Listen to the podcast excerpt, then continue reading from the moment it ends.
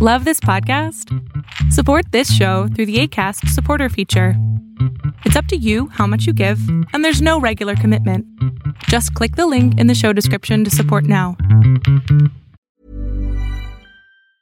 Quality sleep is essential. That's why the Sleep Number Smart Bed is designed for your ever evolving sleep needs. Need a bed that's firmer or softer on either side? Helps you sleep at a comfortable temperature? Sleep Number Smart Beds let you individualize your comfort so you sleep better together. JD Power ranks Sleep Number number 1 in customer satisfaction with mattresses purchased in-store. And now, save 50% on the Sleep Number limited edition Smart Bed for a limited time. For JD Power 2023 award information, visit jdpower.com/awards. Only at a Sleep Number store or sleepnumber.com. I'm Sandra, and I'm just the professional your small business was looking for. But you didn't hire me because you didn't use LinkedIn jobs. LinkedIn has professionals you can't find anywhere else, including those who aren't actively looking for a new job but might be open to the perfect role, like me. In a given month, over 70% of LinkedIn users don't visit other leading job sites. So if you're not looking on LinkedIn, you'll miss out on great candidates like Sandra. Start hiring professionals like a professional. Post your free job on linkedin.com/people today. Cool fact a crocodile can't stick out its tongue. Also, you can get health insurance for a month or just under a year in some states. United Healthcare short term insurance plans, underwritten by Golden Rule Insurance Company, offer flexible, budget friendly coverage for you. Learn more at uh1.com.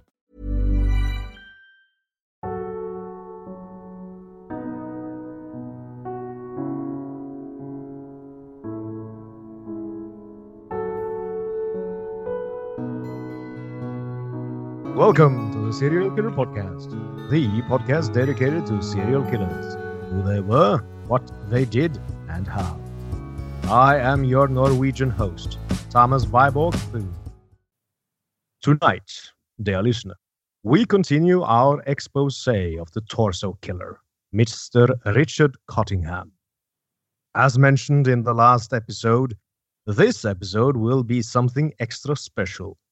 With me tonight, I have the great pleasure of talking to Jennifer Weiss, a woman who not only talks with Richard Cottingham regularly, but has a very special relationship with the man that we will explore in more detail later on in the show.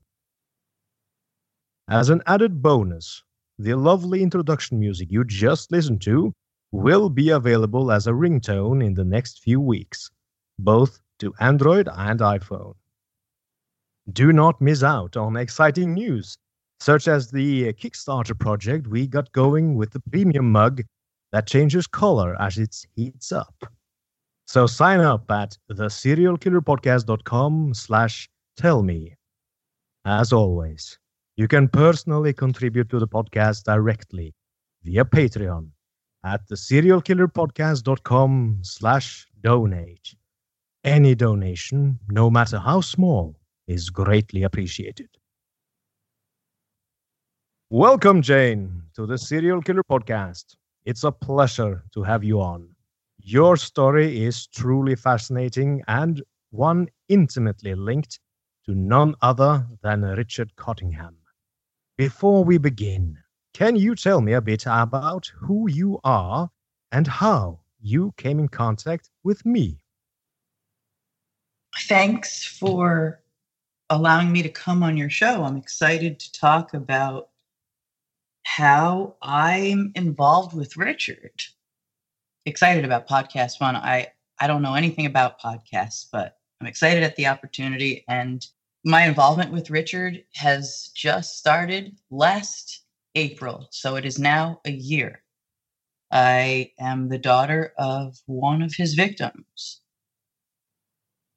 Very interesting. And um, where are you originally from and where are you currently living? I'm from New Jersey and I currently live not even 45 minutes from my hometown and conveniently located only a half an hour from Richard Cottingham at the Trenton State Prison. It's also ironic that I was adopted at birth and I got a forever family at 10 weeks old. But the adoption agency is across the street from the prison. So when I went to find my birth mother and I was 26, it was just right across the street from the New Jersey State Prison. That's really interesting. And uh, I've uh, read a bit about your uh, situation on your uh, Facebook page and your homepage. And um, if I understand it correctly, your mother was Deedeh Goodarzi. Yes. And um, you say you found out that uh, she was your mother when you were 26 years old? Yes, I went back to the Children's Home Society to find out more about her, and they gave me some unpleasant new- newspaper articles. Right. I could imagine. I mean, Richard Cottingham is a is a very special case when it comes to serial killers. He stands out as especially brutal, and what happened to your mother is um, well, it's quite terrible and uh, one of the most uh, well brutal murders that I have come across in my exposés into various serial killer cases. And how did you manage to come into contact with uh, Richard Cottingham when you found out that he was the killer of your mother? Initially, I didn't reach out to him when I was 26. Took me a lot of time to digest the information. And I had children and a family to focus on.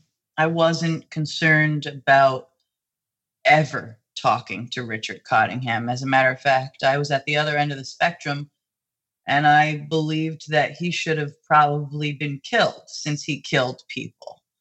I was angry for a real long time because I thought for sure I'd get the chance to see my mother and that they would have her information and it would be this fairy tale meeting where I'd get to see her. And I felt like he robbed me of that chance. For, for a while, I was angry but because I can forgive people and I have a sense of humor over time with my oldest daughter, we just made a lot of dark humor jokes regarding Richard and that kind of helped me get over his presence on the planet still. Just the fact that it was part of my life i would make jokes about it. So i survived breast cancer surprisingly on a whim. I didn't even know I had it, but when I did find it right before I reached out to Richard, I got rid of it. So I was telling other women I was killing a killer that was killing me from the inside.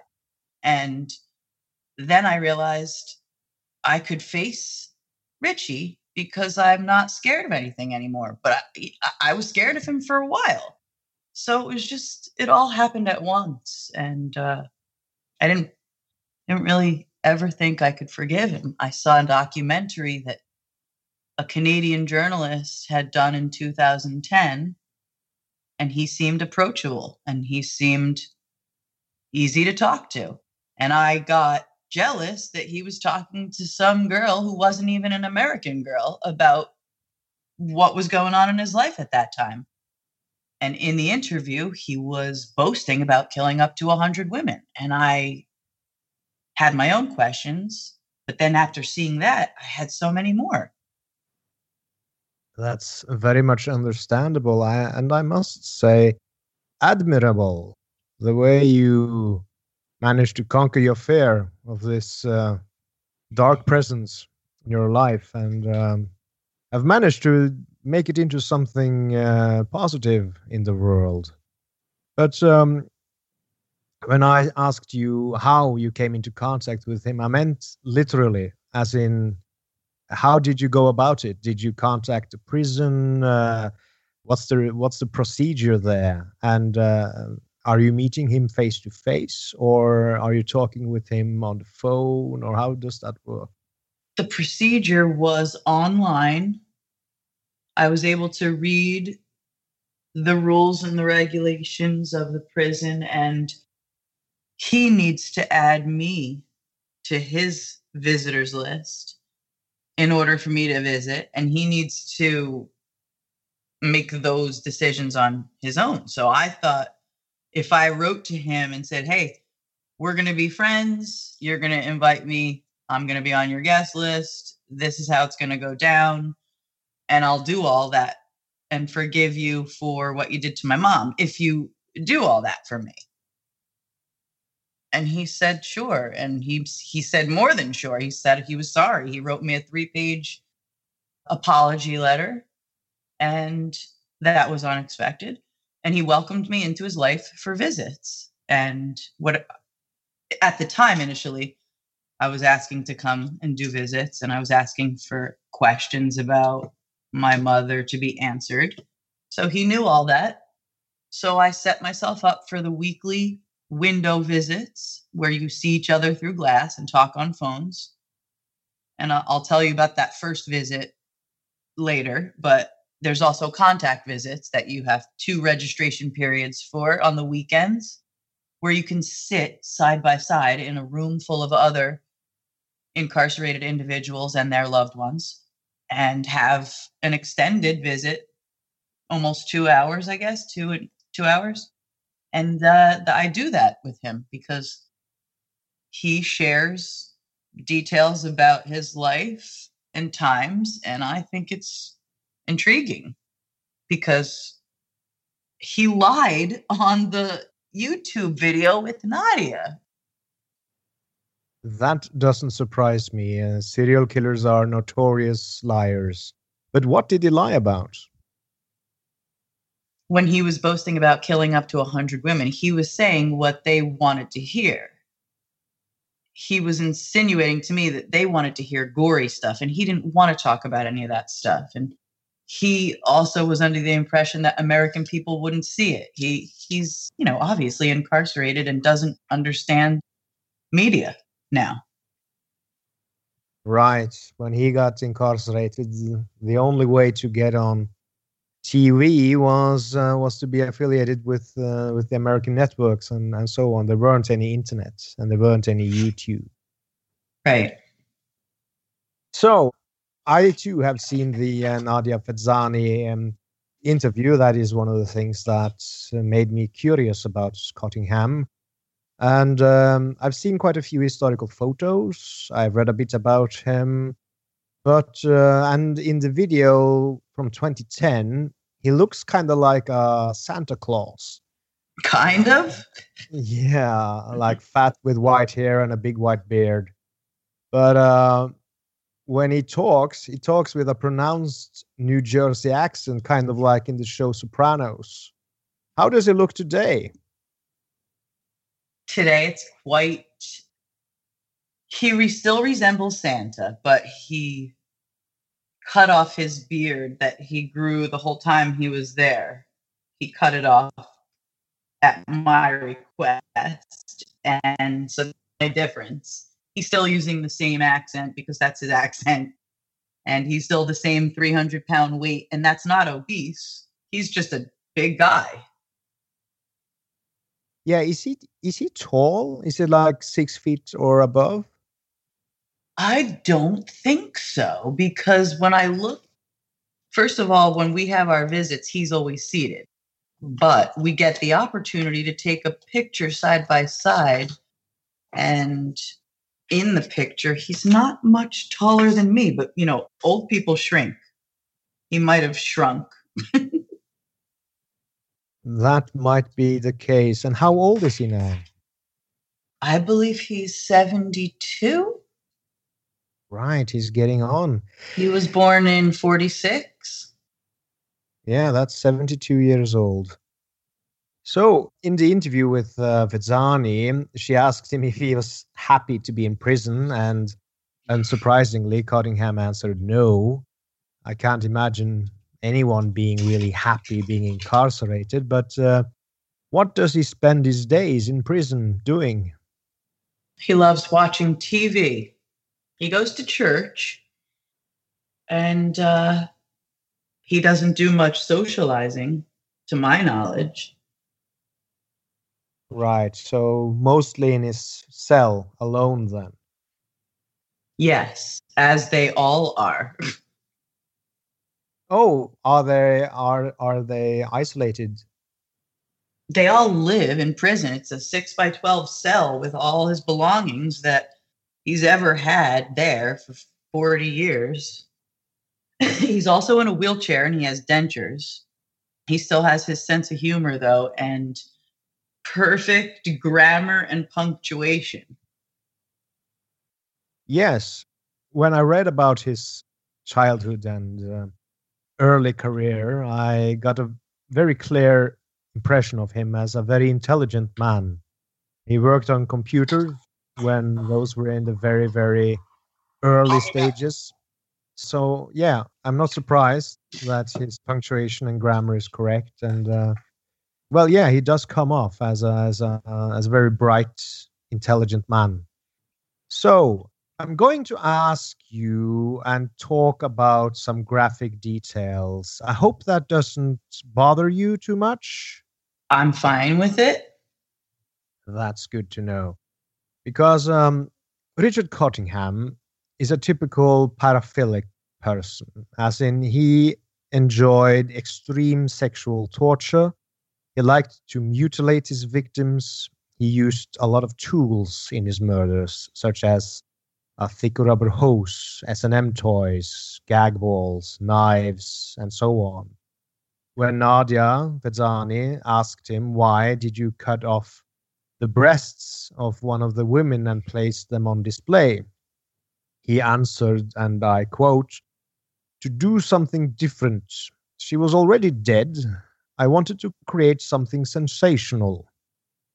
Have you in your talks with Richard Cottingham heard him talk about this sort of thing in any way? Yes. He wanted to confuse departments who were interested in finding out the killer. By doing different things, it seems you can't say what he's involved with and what he's not because it doesn't seem like there's a pattern if they're doing remarkably different things with the bodies. Well, that sounds a bit odd, to be honest, because there were very similar things with every crime scene, especially with the breasts. Almost all the victims, I think, all of them actually, had their nipples or nipple nearly bitten clean off by him. It was escalating to be something really bad and that towards the end was what you would see yes i agree on that but he had a lot of different ways of ending people's lives is what i was trying to say and the dismembering i wouldn't say that happened all too much in the cases that people know about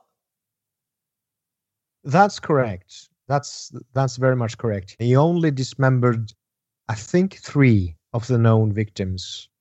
The others he uh, he simply cut and uh, and tortured and uh, tossed by the wayside in some way. But uh, you, you said something very interesting there, uh, Jenn. You said that we know about or that the authorities know about. Uh, do you has he told you any details about unsolved cases that he is responsible for? He has only because I've done my own investigation and been had the opportunity to be involved with other victims' families, in particular, ones that waited to hear who killed their child for 40 to 50 years.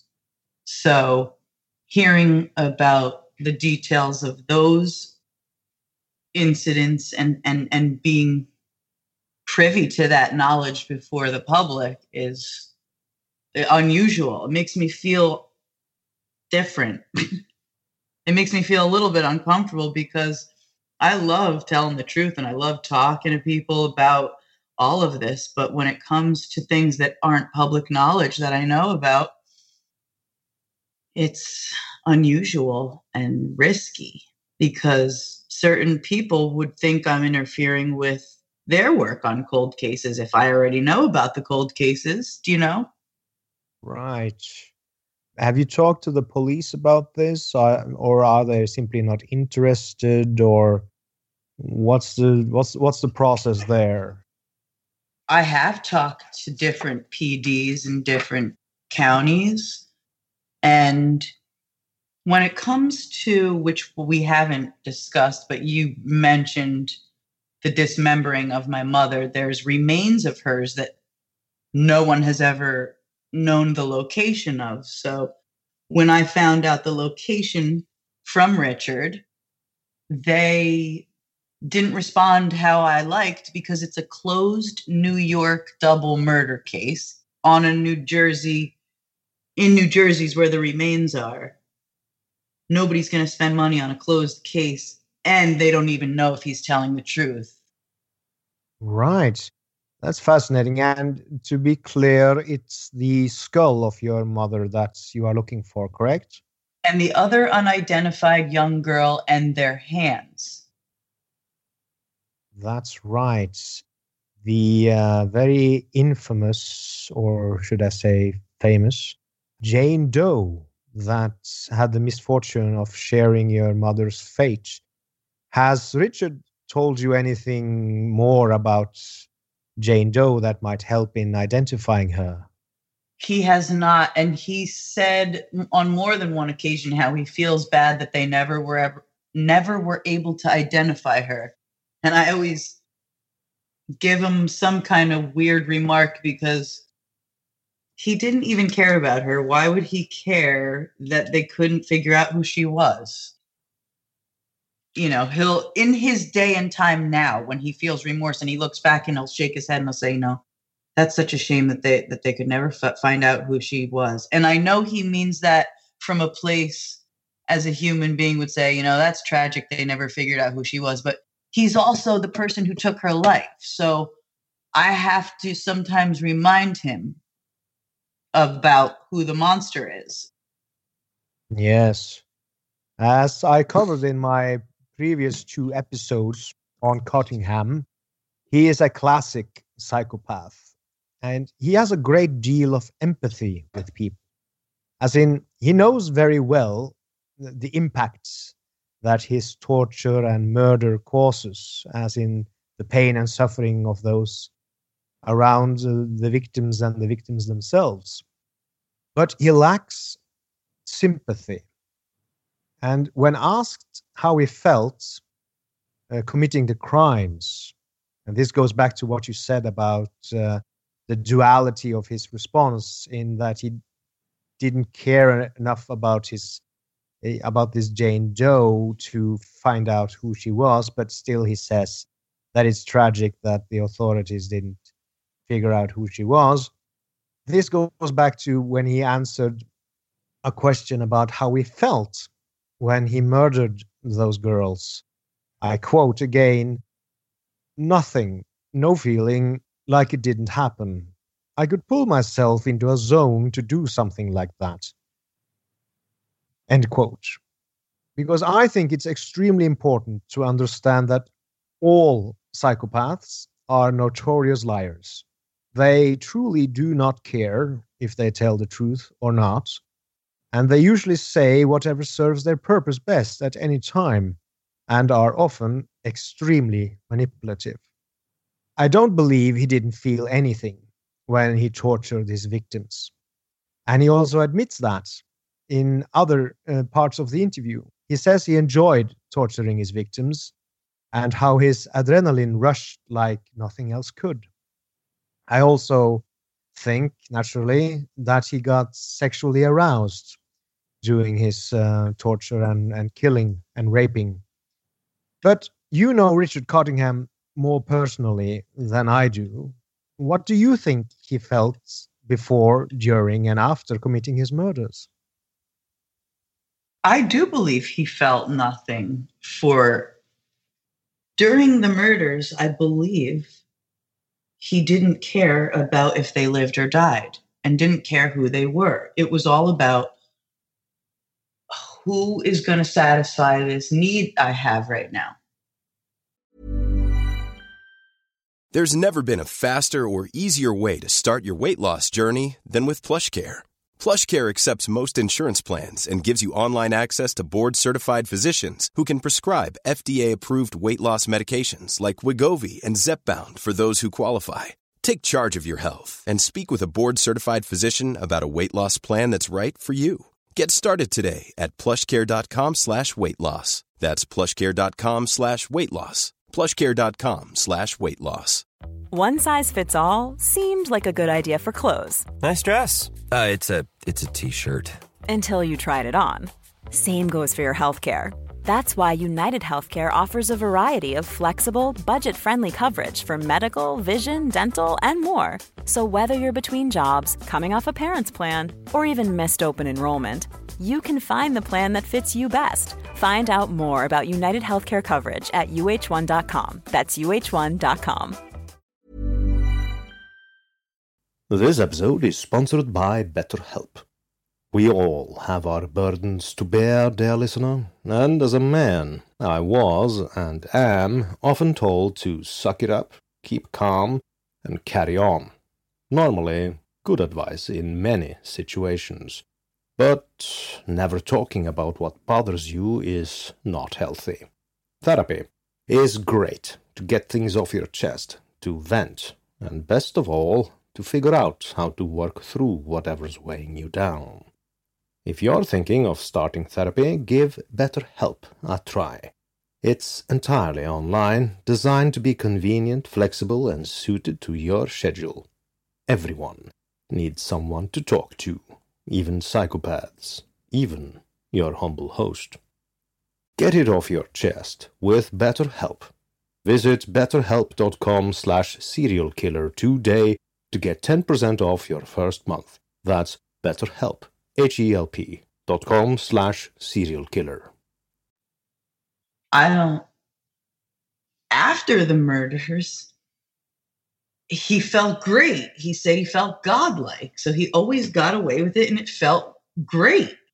It wasn't until he got caught that he cried like a baby and said he had a problem with women, which he, when he's incarcerated after 40 years, doesn't have a problem with women and can tell me about times he had loving relationships with women and how he loved his family and his sisters and it's a different side of him that I talk I talk to a different Richie.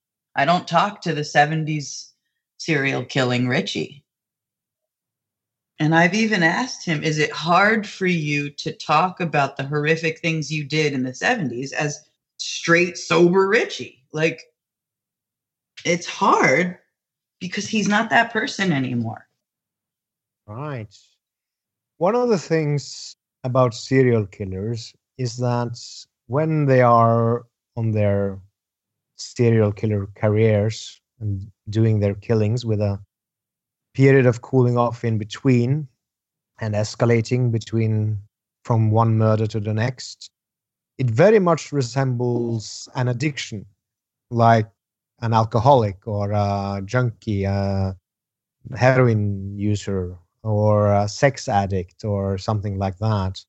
And the way that former addicts talk about who they were while under the influence is very much similar to how you describe Richard now, in that they don't recognize themselves uh, when they're sober compared to when they were under the influence of addiction. Do you agree with that? Yes. Right on. And going a bit back to something you mentioned earlier about him lying about uh, the number of victims, this is always central to serial killer cases. And we know that uh, Richard Cottingham killed at least six women. But authorities suspect he has killed more. And uh, Fezzani uh, was told by Richard that he killed over 85, but under 100. And you say that he admits this to being a lie. How many people do you think Richard Cottingham has killed? I think it could be up to 80 people. I can't throw any kind of number out there because we have 50 states and he got his license in 67 i think he got his license you know 64 i'm not sure when he got his license but as soon as that kid got his license it was not a good thing for women who were unattended and children even that looked like women. Because he likes to say that he didn't kill any children but when i see the ages of some of these girls from these cold cases i remind him that some of these women were not as old as he thought when he was on the prowl I agree that when you're getting ready to kill somebody, you're not going to say, Hey, how old are you, kid? I'm thinking about killing you. I don't want to kill you if you're too young. Like, he up to 80 is accurate. It could be more. Very interesting. And uh, going back to what you said about the age of his victims, how old were these children? Are we talking 15, 16, or are we talking uh, 13, 14, and that sort of thing? We're talking 13 to 16. And these are just cold cases that I've been reading up on that he could be involved in. And that look like it could be something he would do during his beginning years of killing and all the different ways. But then all the similar things that line up. You know, strangulation is a big he loved to strangle. So right, I was going to ask you about that because uh, that is one of the things that um, that wasn't really clear when I was doing research about Richard. I, I know that he uh, he strangled quite a lot of them, usually from the front, in order to see the light go out of their eyes.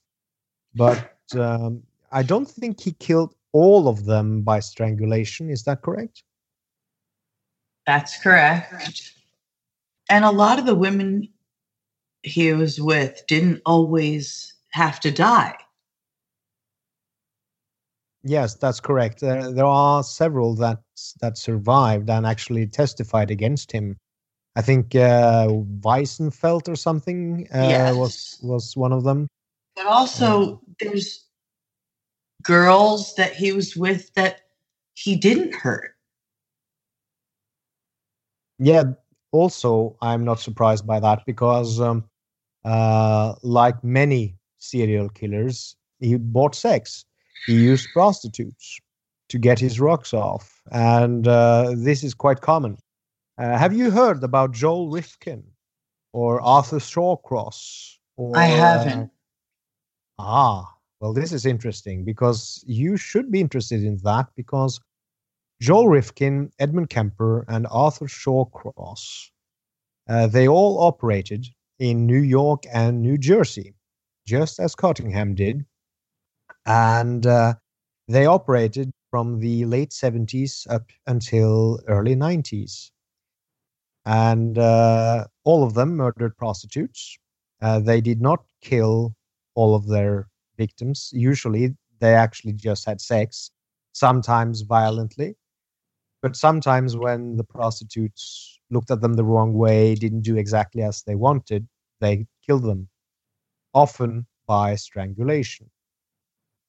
And uh, Arthur Shawcross, very similarly to uh, Cottingham, uh, mutilated the bodies afterwards uh, and removed the head of some of his victims.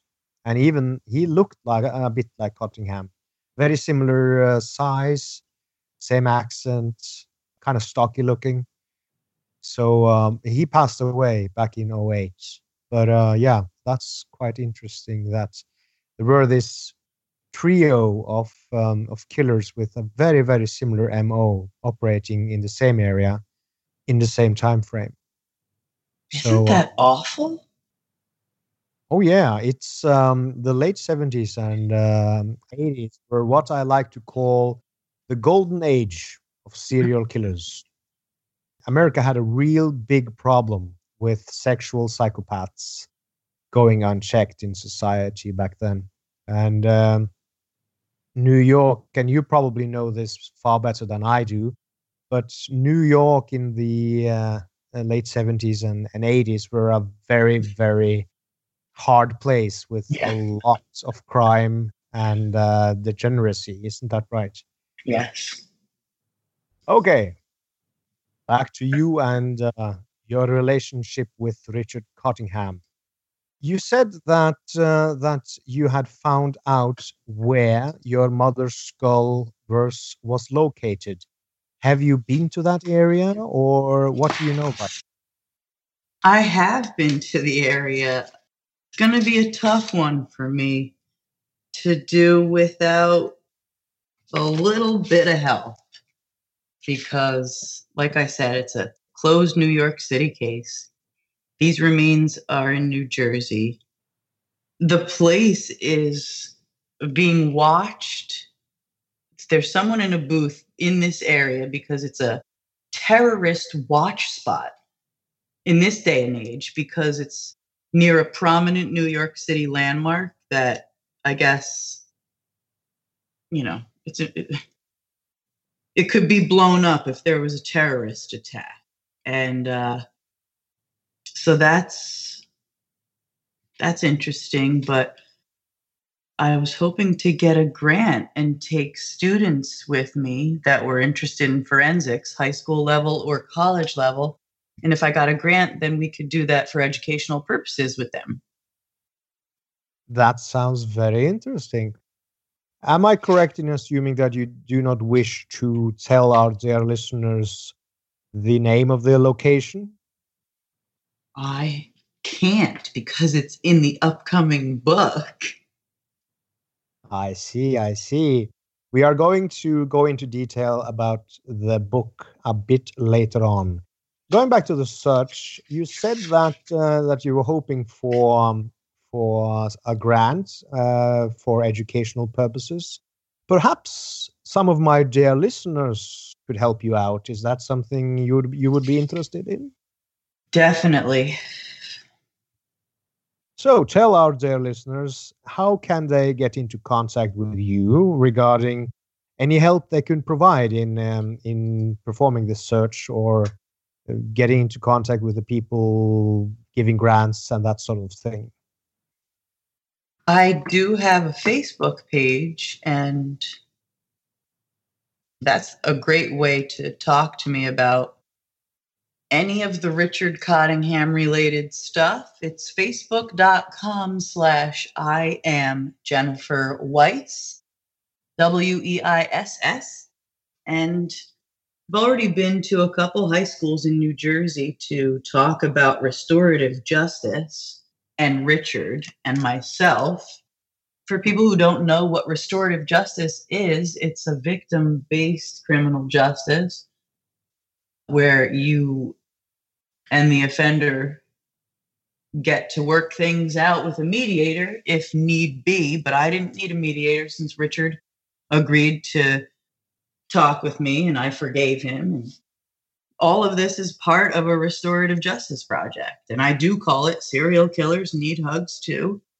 And I am hoping to get some help when I bring a cadaver dog team to look for my mother's skull. So if anybody has or knows anyone, high school or college level forensics, I'd love any and all help or support.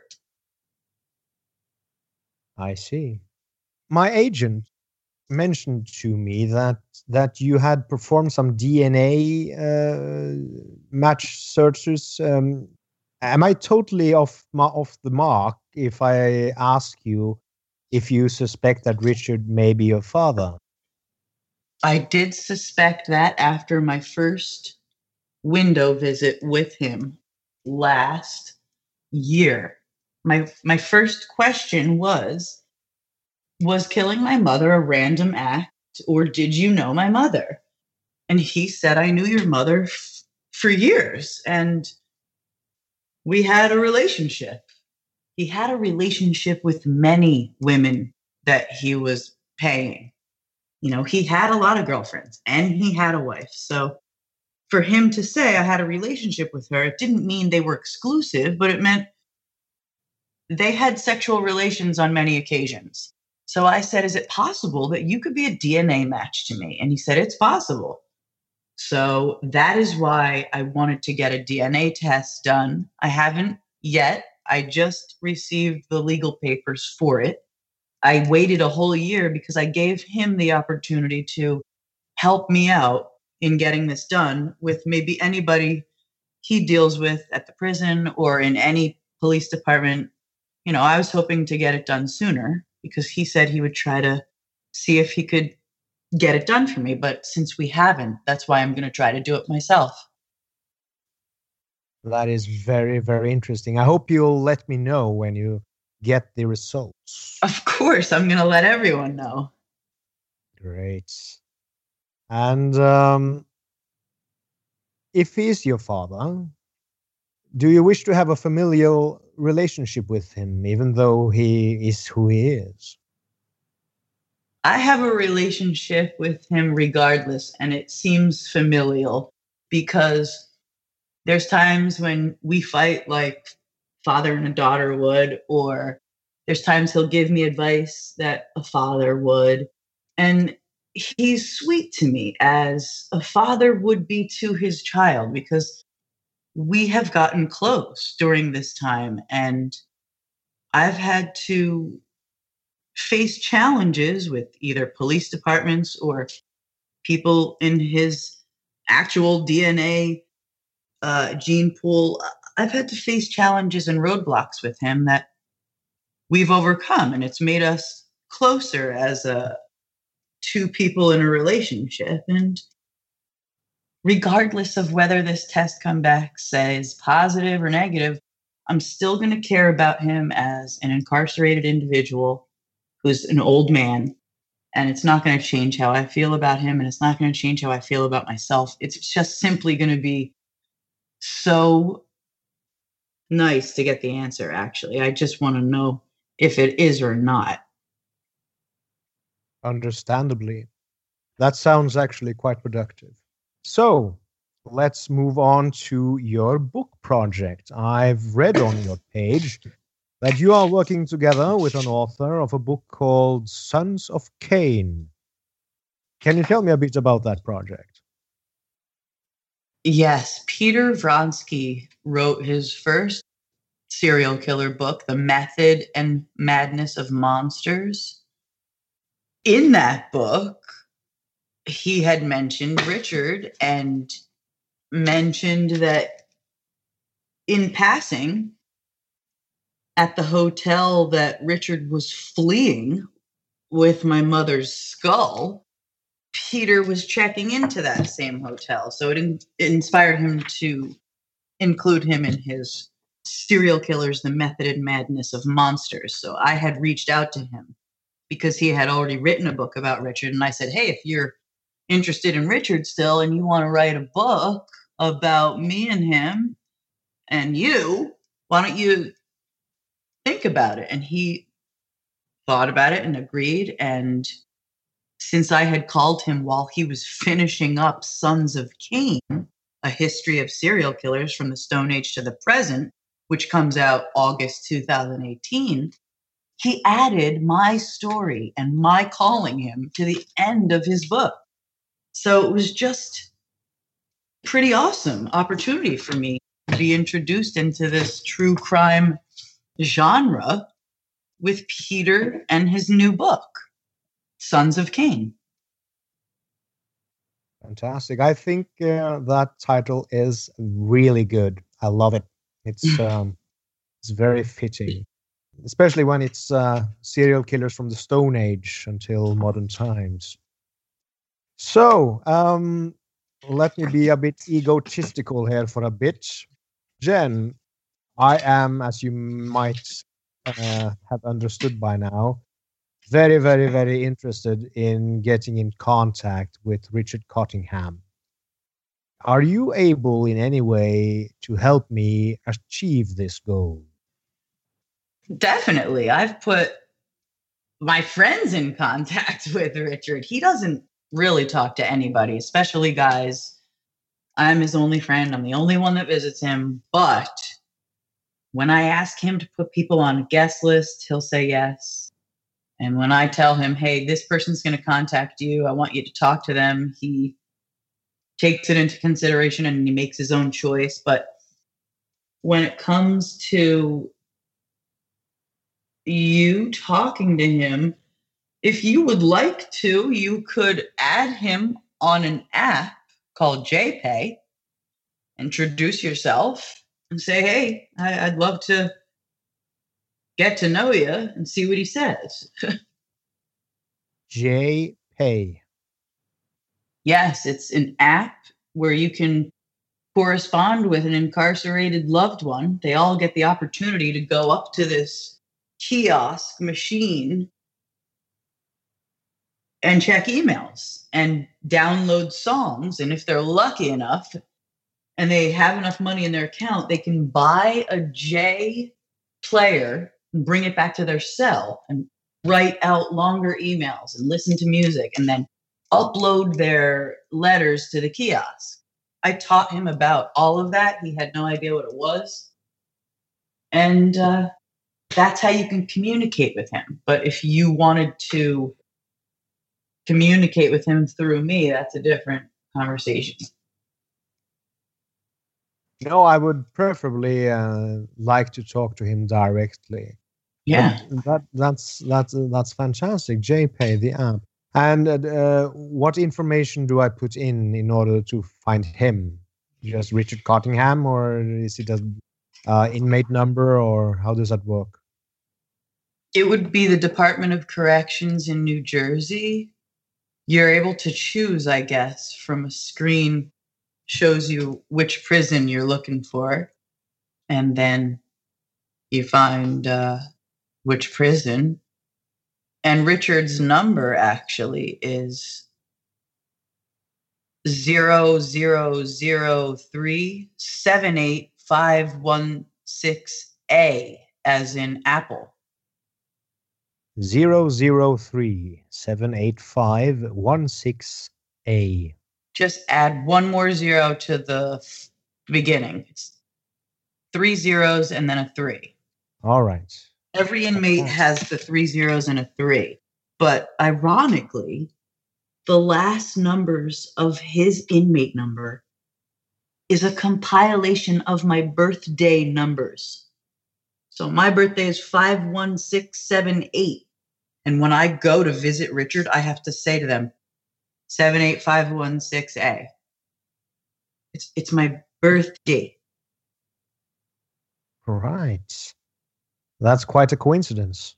Yeah. Interesting. Thank you so much for that information. And uh, to my dear listeners, now you know what's going on with the podcast in the future.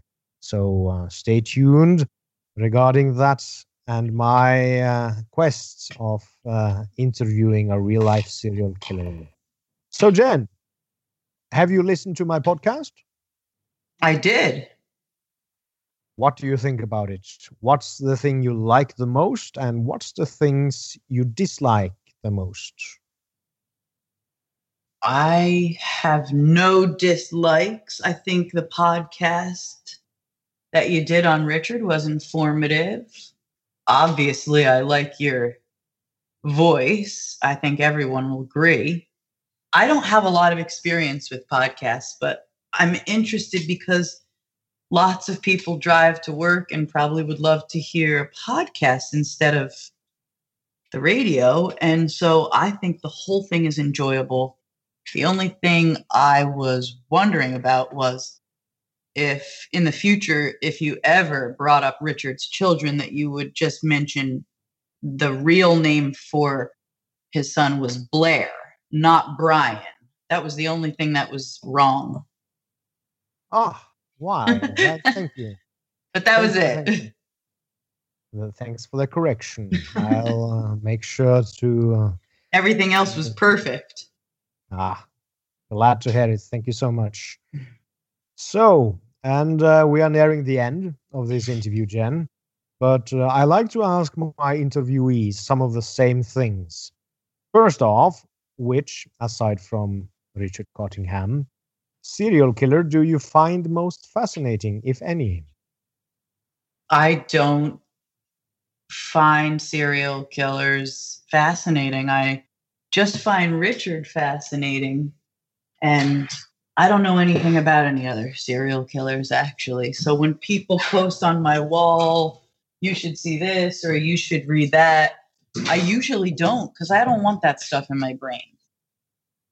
And um, do you have anything you would like to say to my dear listeners, or do you perhaps have any questions for me before we finish? No, I'm just grateful and thankful for the opportunity. And if you ever want to talk about more, or once I find out the results of the test and you want to talk to me live on the podcast, I will. I'm so psyched. Fantastic. I'll make sure to uh, to contact you if um, if and when that comes up. Thank you so much for joining me tonight, Jenn. It has been a true pleasure talking with you. And uh, do say hello to Mr. Cottingham from me.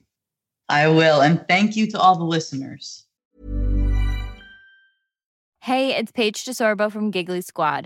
High quality fashion without the price tag? Say hello to Quince. I'm snagging high end essentials like cozy cashmere sweaters, sleek leather jackets, fine jewelry, and so much more. With Quince being 50 to 80% less than similar brands. And they partner with factories that prioritize safe, ethical, and responsible manufacturing. I love that. Luxury quality within reach. Go to quince.com slash style to get free shipping and 365 day returns on your next order.